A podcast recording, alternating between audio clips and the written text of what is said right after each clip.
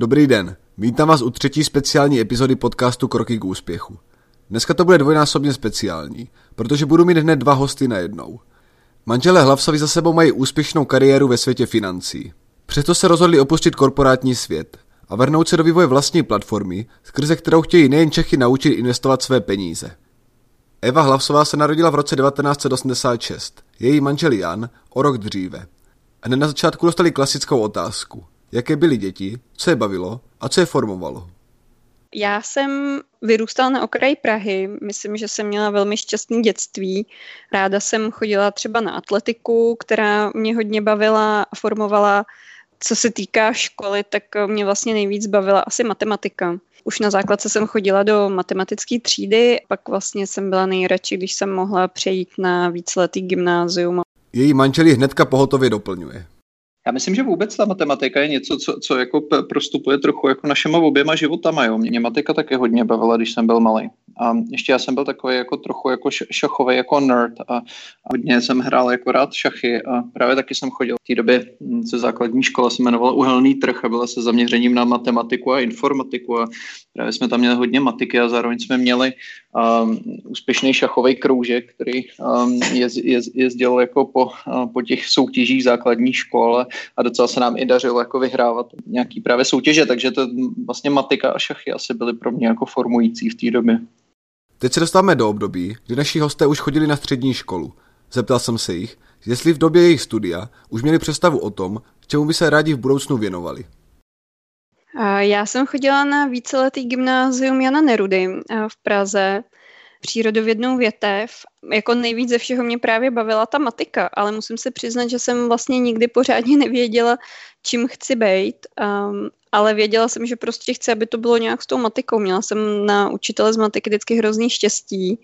Uh, byly to super lidi, kteří mě dokázali motivovat a Chtěla jsem u toho do určitý míry zůstat, ale zase jsem si nebyla jistá, jestli chci úplně dělat jako jenom čistou matiku, takže potom z toho nakonec vyplynula ta ekonomie. U Honzi to bylo trochu jiné. S nástupem na gymnázium přišly úplně jinší koníčky, než bylo učení jsem přišel na Gimbal a to, co mě nejvíc zajímalo, byly jako hm, holky a mejdany. A, a myslím si, že tak první tři roky jsem jako hodně jako vypnul a, a měl jsem pocit, že vlastně ta, ta škola jako nej, není úplně jako to nejdůležitější v mém životě. A pak tam byl takový jako zajímavý zlom. Já jsem odjel na rok jako do Spojených států a se, se vlastně jako naučit především jazyk a zase poznat nějaký nový prostředí a myslím si, že, že, že ten jako předěl a odjezd jako od rodiny pryč a pak návrat a, a zároveň návrat už do jiného prostředí, protože ti všichni mý kamarádi, se kterými jsem teda trávil hodně času, tak, tak už vlastně odešli z té školy v té době a já jsem přišel do toho maturitního ročníku a, a tam jsem se jako srovnal a ujasnil jsem si ty priority a vlastně už jsem šel směrem na tu ekonomii. Bylo zajímavé poslouchat, jak ze studenta, který, jak sám říká, školou jen proplouval, udělala náštěva Spojených států člověka, který věděl, co chce. I proto jsem se Honzi zeptal, co ho v první řadě vedlo k tomu, aby odjel do Ameriky. Chuť poznat něco nového. Za prvý bych řekl jako naučit se jazyk a zároveň to byl dobrý způsob, jak se zorientovat v novém prostředí a vlastně se trošku jako oddálit od, ať už to je rodičů nebo té party, se kterou jsem byl a vlastně trošku jako vyspět.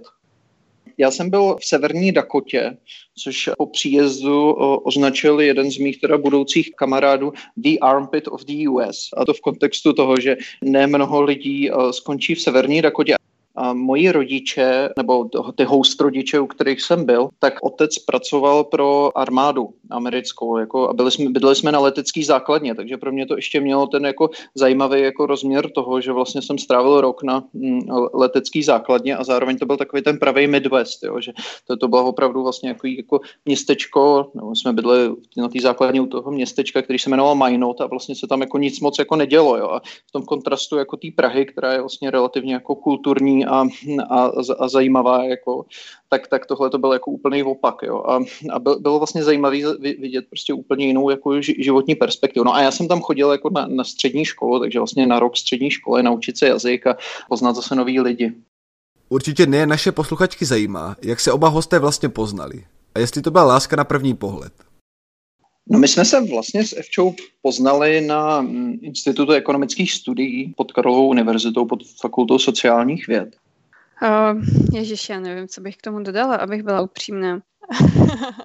Já jsem tak dlouho Evču pozvával na drink, až to přijala. No ale pár měsíců to trvalo. Ona, ona si chvilku pomyslela, že jsem divný. no to nebyla láska na první pohled. Nejen podnikání chce odvahu a vytrvalost. Jak už Honza říkal, oba se potkali až na univerzitě. Zeptal jsem se jich na další klasickou otázku, kterou dávám hostům. Tedy jestli to, co se učili na vysoké škole, jim pak v praktickém životě k ničemu bylo. Z mýho pohledu ta samotná škola byla výborná v tom, že dokázalo jak lidem jako rozcvičit mozek dobře. Jo? Jo, takže člověk se naučil velmi komplexní problémy jako rozebrat, pochopit a zanalizovat. A zároveň tím, že byla vlastně relativně náročná kvůli eh, poměrně velký matematický eh, jako náročnosti, jak nám chodili vlastně učit lidi z matfizu, tak zároveň se tam vytvořila taková jako hezká komunita lidí kolem toho a z nějakých, dejme tomu, 150 lidí nebo studentů, kteří tam přišli do prváku, do toho končení bakaláře přišlo třeba 50. Jo. Takže ona měla takový jako hezký jako komorní prostředí a ty lidi mezi sebou se jako znali v tom ročníku a zároveň i doteďka to tvoří takový jako hezký, dal by se říct, network, který um, po Praze funguje velmi dobře a rozprsknul se do, um, do různých uh, odvětví, ať už to je finančnictví nebo ekonomie nebo i, i business. Poté, co dokončili naši hosté Karlovu univerzitu, rozhodli se studovat v Velké Británii. To jim nejen otevřelo brány do světoznámých a mocných finančních institucí, ale také jim to dalo unikátní možnost porovnat, jaký je rozdíl mezi Českou a Britskou univerzitou. Tam ta dynamika byla taková, že jsme společně dokončili bakaláře tady v Praze a já jsem dostal nabídku jít studovat ekonomii na London School of Economics, na, LSE do Londýna. A odjel jsem tam, pak vlastně jsem tam začal pracovat a potom v časi dokončila magistra tady na Yes a dostala se na Cambridge na magistra. Takže Evča tam vlastně přišla až po dvou letech, tak možná pro ní to srovnání jako magisterského a magisterského studia tady a tam bude, bude relevantnější. Nicméně z, z mýho pohledu bylo hezký vidět, že ta, ta česká nebo ta pražská ISK je, je, je velmi dobrá škola, jo? že intelektuálně bych řekl, že nás velmi dobře jako připravila na to, co um, se dalo očekávat pak v, v Británii a náročnost té látky intelektuální bych řekl, že byla velmi podobná. Že bych neřekl, že tam to bylo najednou jako o, o moc těžší. Eh, spíš ten přístup k studentům a k aktivitě studentů a vůbec jako proaktivnosti a ambicioznosti těch studentů byl mnohem vyšší. Takže já bych řekl, že rozhodně tam byla vyšší konkurence. Jo? Že, že to přece jenom byly jako chytrý lidi z celého světa vybraný a bylo rozhodně těžší se prosadit. Já bych k tomu ještě doplnila jednu věc. IES byla skvělá v tom, že eh, neuvěřitelným způsobem všechny studenty podporovala k tomu, aby vycestovali do zahraničí, aby nezůstávali jenom tady v Praze a v Čechách a aby prostě získali ten mezinárodní kontext. Takže naprostý minimum u téměř všech studentů bylo odjet na Erasma, což jsem si i já sama během bakaláře vyzkoušela, ale potom opravdu velké množství odjíždělo i potom na, na magistra nebo na další studium studium do zahraničí přímo už jako na, na jako přímé programy v zahraničí, takže to bylo neuvěřitelně přínosný. A um, moje zkušenost byla, že já jsem vlastně nejdřív dodělala magistra tady v Čechách a, a potom jsem si udělala ještě jednoho magistra na, na Cambridge, a, taky v ekonomii.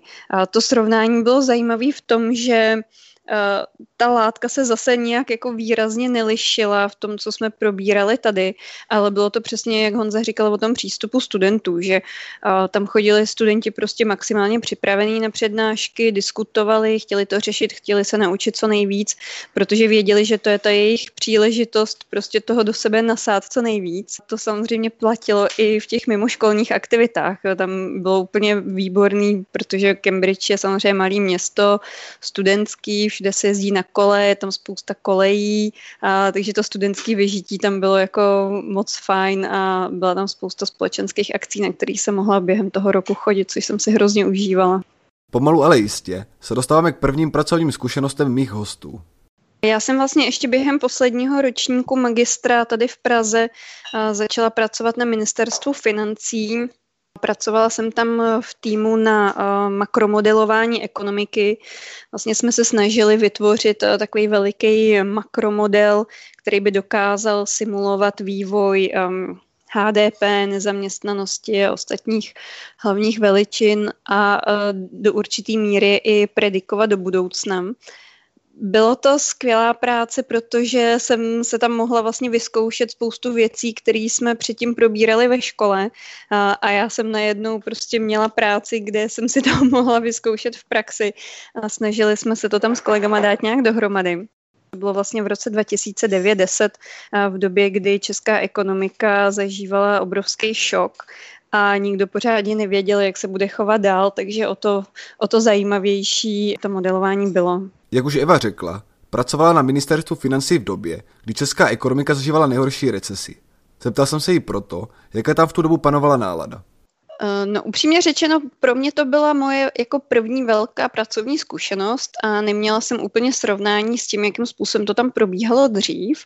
A nicméně můžu potvrdit, že mě do určitý míry i překvapilo, vlastně jak skvělý ten tým tam byl.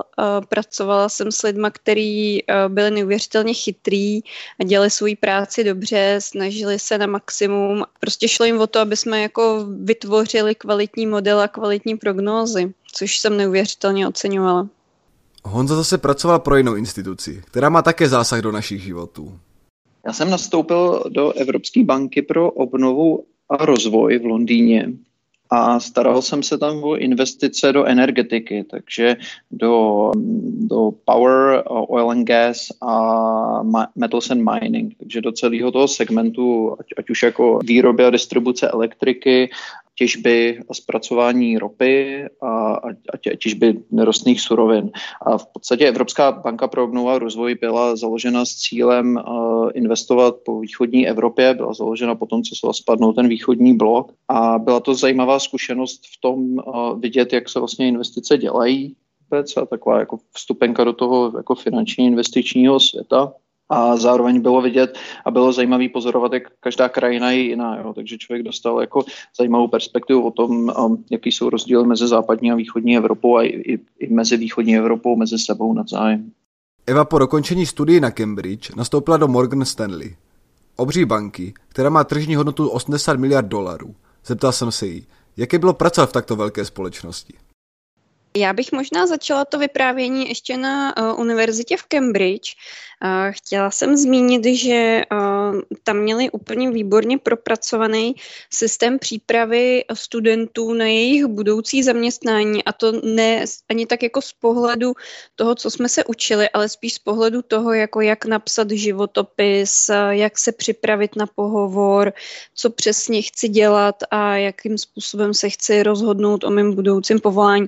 Takže oni tam organizovali spoustu konferencí a různých veletrhů pracovních příležitostí, kde jsme měli možnost si popovídat eh, se zaměstnancema velkých firm, ať už to byly banky nebo konzultační společnosti a získat přehled eh, o tom, co ta práce vlastně obnáší, jestli by se nám to líbilo nebo ne a hlavně jakým způsobem potom o tu práci žádat.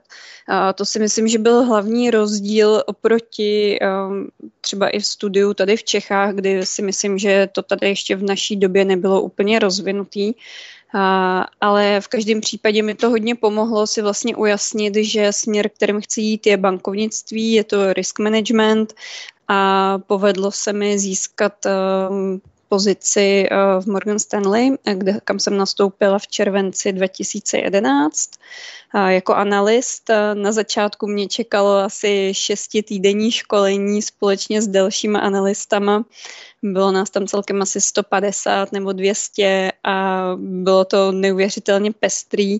Byl to vlastně takový základní trénink, co všechno bychom měli umět, ať už počínaje účetnictvím, finančníma derivátama, um, valuací firmy a tak dále.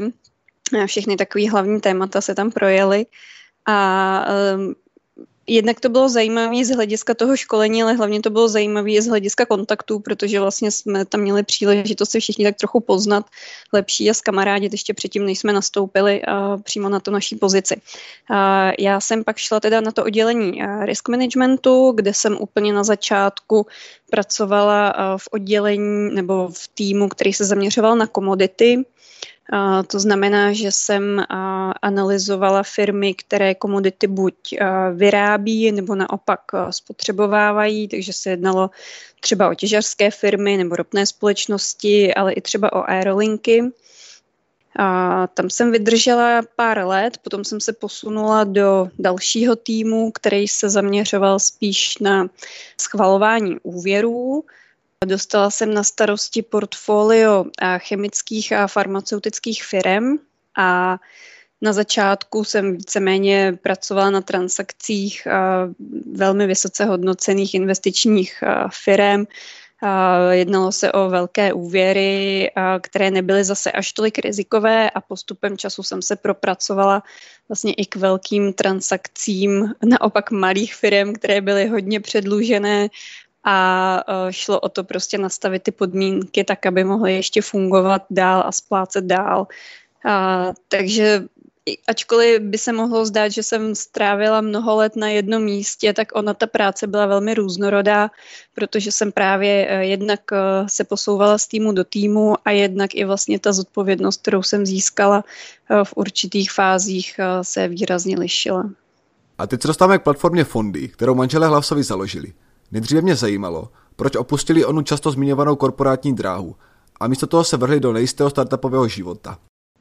No my jsme žili v těch korporacích, ale vlastně vždycky, když jsme tam žili, tak jsme věděli, že nakonec uh, chceme dělat něco svýho, jo? Že, um, že, že chceme mít nějaký svůj biznis a v té době jsme nevěděli, co to bude, ale vlastně vždycky ten cíl byl naučit se, naučit se od těch nejlepších, uh, naučit se od těch, který, uh, k, k, k, kde, kde, kde je vlastně ten velký svět jako financí, ale vždycky byla chuť uh, pak, pak zkusit ně, něco svýho. A tam vlastně vzniklo to, že na, se nám narodila dcera, takže to, to rozhodnutí vrátit se zpátky do Prahy bylo především jako da, da, dané rodinou nebo rodinnými důvody, protože vychovávat děti v Londýně je přece jenom náročnější, než vychovávat děti v Praze, kde člověk má zázemí babiček a dědečků a, a přece jenom zdravotní a školní péče je, je, je mnohem lepší. Takže jsme se kvůli tomu vrátili zpátky a dlouho jsme přemýšleli, co, co, co chceme dělat. A, a vymýšleli jsme různé nápady a tím, že jsme vlastně přerušili tímhle tím způsobem vlastně tu naši kariéru, tak jsme měli trošku možnost si vybírat, co by měl být ten další krok. A, a když už jsme tohle to udělali, tak jsme si říkali, že vlastně je to ten ideální čas na to i realizovat ten sen o tom založit si svůj vlastní biznis a dali jsme si asi dvouměsíční dovolenou na Šumavě, kde jsme chodili a přemýšleli nad tím, co by ten další krok měl být a Fondy z toho vypadlo jako nejlepší nápad. Teď už víme, jak přišli k nápadu na tuto společnost. Ale co vlastně Fondy dělá? Fondy vlastně funguje tak, že ten potenciální klient přijde k nám na web a vybere si jedno ze sedmi portfolií. Jo? A od nejkonzervativnějšího až po nejodvážnější. To nejkonzervativnější má většinu složku dluhopisovou a to nejodvážnější je v podstatě plně akciový.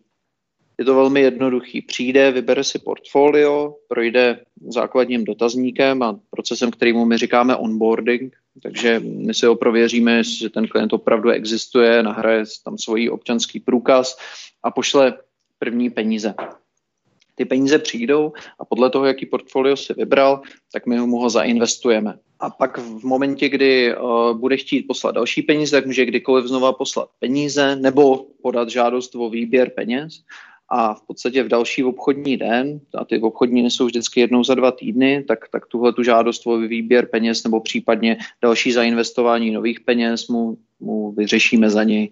A to je vlastně bezkrze to, co Fondy dělá. Jo? Jako je to vlastně velmi jednoduchá platforma v tom smyslu, že ten klient se nemusí o nic starat, všechno online vidí, má k tomu kdykoliv přístup, má flexibilitu, jo? může kdykoliv mm, si tam dát víc peněz a ty mu budou zainvestovány, nebo opačně může si je kdykoliv vybrat a nejpozději během dvou týdnů mu přijdou zpátky na účet a nemusí nic řešit. A to je, to je vlastně to, co asi pro naše klienty je nejdůležitější, že, že my, pro ně, my za ně děláme službu toho, že oni vědí, že o jejich peníze je postaráno, nemusí to řešit, jednou že se podívají, jak, jak, jak se tomu jejich portfoliu daří a buď se rozhodnou dále investovat, anebo, um, anebo si peníze vybrat.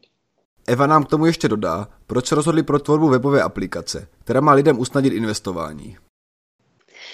Tak my jsme samozřejmě zvažovali více nápadů a, a využívali jsme k tomu i naši zkušenost nebo takový pozorování, který jsme si vytvořili během našeho života v Londýně. Tam jsme viděli, že lidi se chovají ke svým investicím a ke svým financím obecně trochu jinak než Češi, a, že investují mnohem víc, a, nebojí se toho a, a využívají produkty, které nám přišlo, že tady v Čechách na trhu úplně nejsou. A v tu chvíli jsme měli pocit, že je tady příležitost eh, ten prostor vyplnit a nabídnout lidem produkt, který je eh, transparentní, kvalitní, má velmi férově nastavený poplatky a dokáže prostě fungovat stoprocentně online, aniž by lidi museli někam chodit. Takže jsme si řekli, že to zkusíme. A co je k tomu vedlo? Krom toho, že samozřejmě se snažíme nabrat co nejvíce klientů a přesvědčit je, že fondy je dobrá platforma k investování, tak se také snažíme změnit vztah Čechů k investování směrem do akcí a dluhopisů. Když se podíváte, tak, tak uh, statisticky hodně peněz uh, leží na spořících a běžných účtech a jsou vlastně neefektivně alokovány. Uh, lidi, lidi v podstatě, když to přeženu na penězích, sedí místo toho, aby, aby je investovali. A je to trošku dáno tím, že s tím vlastně sami nemají zkušenosti, že jejich rodiče s tím nemají zkušenosti, jako jak, jak, jak se má dobře investovat. A to je nějaká mise, kterou my se snažíme zlepšit a snažit se zlepšit povědomí o tom, jak se svými penězi nakládat v dlouhodobém horizontu. Jo. A speciálně pro mladou generaci, která hm, je tímto hm, online řešením více více přístupná, tak uh, se snažíme vylepšit uh, to, jakým způsobem o svých penězích přemýšlí a jak je můžou lépe zhodnotit. A speciálně v životě, kdy, uh, kdy vlastně ten důchodový systém, tak jak je nastaven, nezajišťuje už vlastně to, co zajišťoval pro naše maminky a, a babičky a dědečky, nebo pro naše rodiče a babičky a dědečky. A člověk se musí sám o sebe víc postarat, tak ten produkt, který my nabízíme, je mladší generaci způsob zajištění do budoucna. Fondy je teprve na začátku své trajektorie.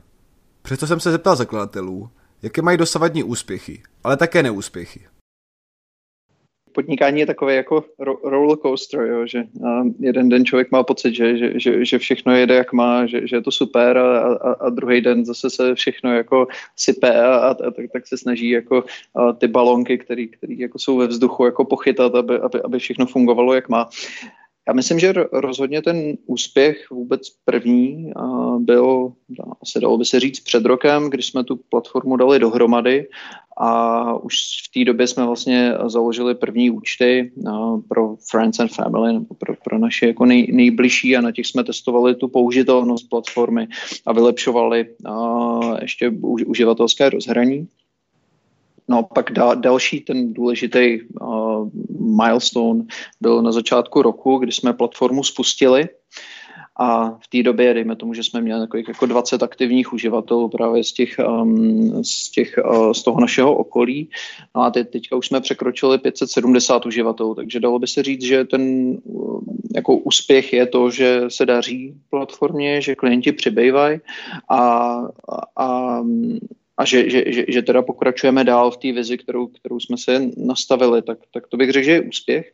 Pak v rámci těch jako uh, škobrdnutí nebo, nebo těch zážitků, tak tam rozhodně je dobrý zmínit vlastně celý to období koronaviru, který bylo, dalo by se říct, takovým jako zátěžovým testem pro naše systémy, jo, kdy ty trhy se vlastně hejbaly tak rychle, že, uh, že často i, i, i, i vlastně etablovaný broukři měli problém a obchodovat na těch trzích a schopnost jako eh, dělat příkazy a ně, ně, některé, některé, vlastně, některé produkty, které jsou v těch našich portfoliích, tak, tak eh, byl vůbec problém jako ten den třeba zobchodovat.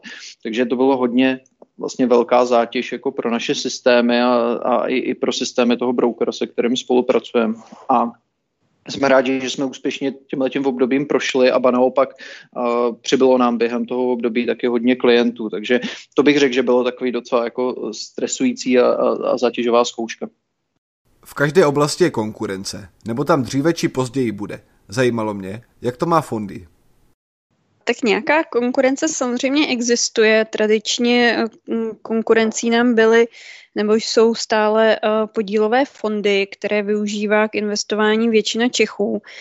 Nicméně často se právě na nás klienti obrací s tím, že chtějí naopak přejít od podílového fondu k nám, protože zjistili, že uh, víceméně ten produkt je relativně podobný, ale zaplatí pouze zlomek na poplatcích. A to je vlastně jedna z věcí, kterou se fondy snaží opravdu držet maximálně, nebo spíš bych řekla na minimu, než maximálně na minimu. A, a a zároveň být eh, co nejvíce transparentní. Takže my vlastně máme tu poplatkovou strukturu takovou, že eh, klient platí eh, roční poplatek 0,9% z výše investice. Je to pouze, jak už jsem řekla, zlomek toho, co se nabízí, co nabízí ostatní podílové fondy. My nemáme žádné vstupní ani výstupní poplatky.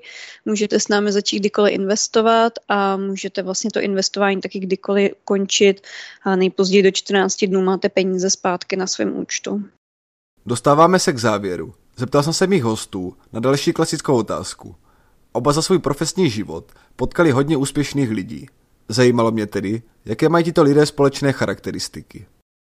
Tak za mě by to byla určitě pracovitost. Já jsem viděla, um, a to nejen v Morgan Stanley, spoustu lidí, uh, kteří prostě měli neuvěřitelnou pracovní výdrž a nasazení a který šli za tím svým snem, ať už se to v tu chvíli dařilo, nebo se to třeba dařilo o něco méně a věděli, že prostě to má dlouhodobě smysl, že toho dokážou dosáhnout a vlastně se jim to vždycky povedlo. Takže za mě určitě ta pracovitost a vytrvalost.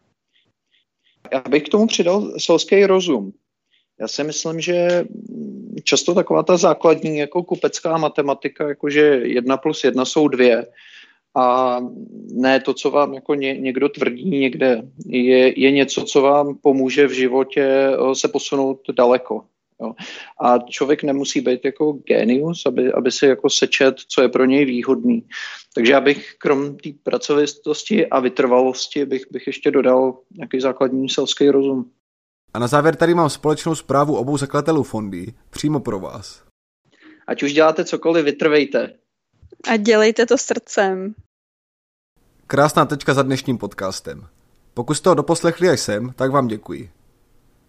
Hodně štěstí při vašich krocích k úspěchu.